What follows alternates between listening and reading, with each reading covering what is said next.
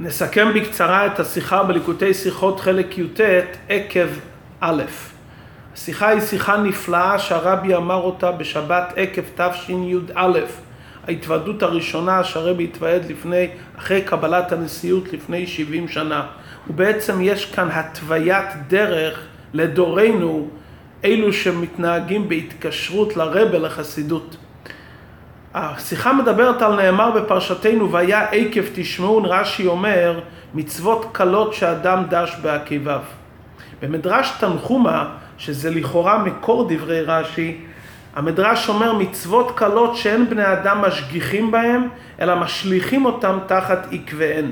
והמדרש מביא את דוד המלך שדוד המלך אמר למה אירע בימי רע עוון עקיבה יסובני דוד המלך אומר שהוא ירא לא מהמצוות החמורות, הוא ירא מהמצוות הקלות, שמא עברתי על אחת מהן, אם עשיתי, אם לא עשיתי, ואתה אומר הווה זהיר במצווה קלה כבחמורה. בוודאי שאי אפשר לומר, ולא יעלה על הדעת לומר, שדוד המלך לא נזהר במצוות קלות, גם עבדך נזהר בהם, בשומרם עקב רב. אם כן, מה כוונת דוד המלך? למה אירע בימי רע עוון עקיבא יסובני? למה הוא מתכוון? על מה הוא מפחד? ממה הוא ירא שהוא מזכיר את המושג של עוון עקיבא? כלומר, יש כאן קיום מצוות בוודאי, וכל המצוות כולם, ובכל אופן יש כאן חשש לעניין של עוון עקיבא. הסברת הדברים. כוונת הדברים לאדם שעובד את הקדוש ברוך הוא על פי טעם ודעת ושכל דקדושה. הוא טוען שישנם מצוות שהן בבחינת ראש וישנם מצוות שהן בבחינת עקב. ודבר ראשון צריכים לשים לב למצוות שהן סמוכים לראש. כלומר לאותן מצוות שהן חמורות. לאחר מכן לאט לאט לעשות את המצוות הקלות, ועד שיגיע הזמן שאני אקיים גם את הלפנים משורת הדין והנהגה חסידית.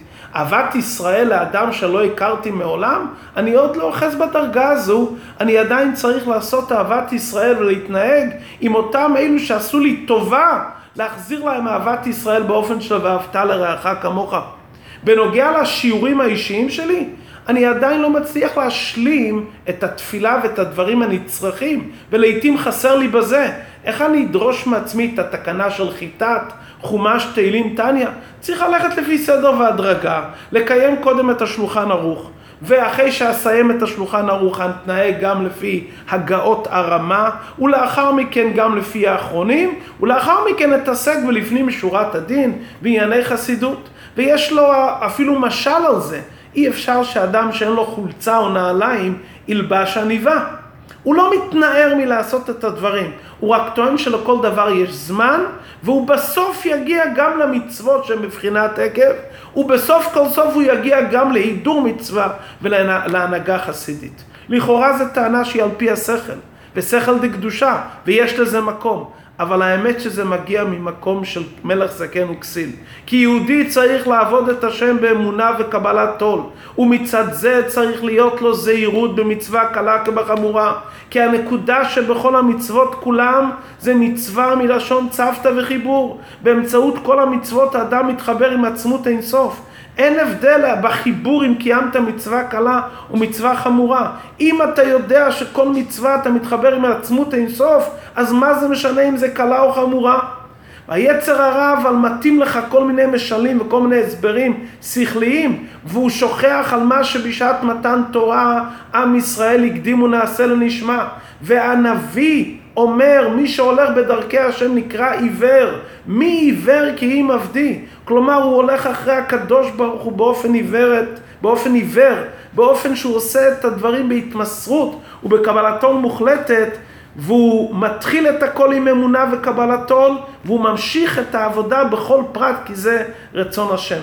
הרבי מספר בנוגע לרבי רש"ב אביו, של הרבי הרייץ חותנו, שהוא לקח מלמד ל, לילדים שלו, והמלמד הזה, הרבי רייץ לקח מלמד לבנות, והמלמד הזה טען שלילדים אסור לספר מופתים. צריך לדבר איתם דברים הגיוניים וכולי. אנשים מבוגרים שכבר מבינים, אפשר להסביר להם גם מופתים. אבל לילדים צריכים להסביר רק דברים הגיוניים. כי אחרת אם תספר להם דברים מופלאים ומופתים, זה ישבש להם את ההיגיון. שהדברים נודעו לרבה הרש"ב, אביו של הרבה הרייץ, הוא פיטר את המלמד. ומדוע? כי הדרך לחנך ילדים והדרך להתחיל את עבודת השם זה להתחיל באמונה וקבלת עול.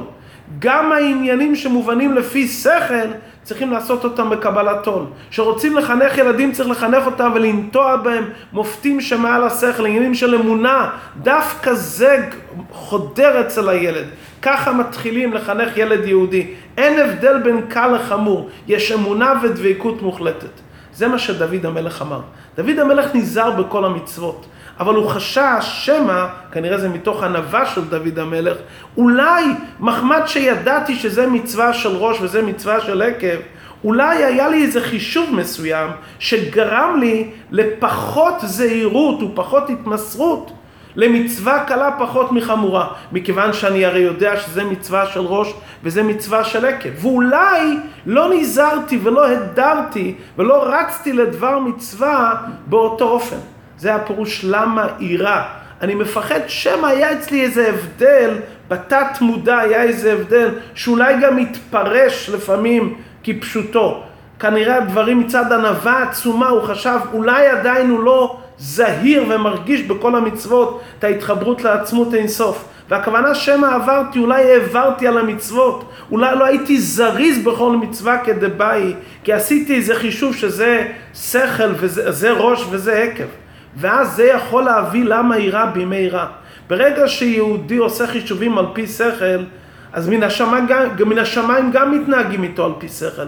ואז יכול להיות הנהגה שהיא על פי טבע, ואז ההנהגה יכולה להביא רחמנא ליצלן לעניינים של בימי רע. אבל ברגע שיהודי מתנהג באופן של למעלה מטעם ודעת, בהתקשרות לקדוש ברוך הוא במסירות נפש של עבד, של בן, שלא משנה מה הוא אמר, מכיוון שזה רצון השם, בין אם זה ראש, בין אם זה עקב, בין אם זה הידור מצווה או הנהגה חסידית, אני מקיים את זה. אז הוא מתאחד עם הקדוש ברוך הוא שלמעלה מסדר ההשתלשלות.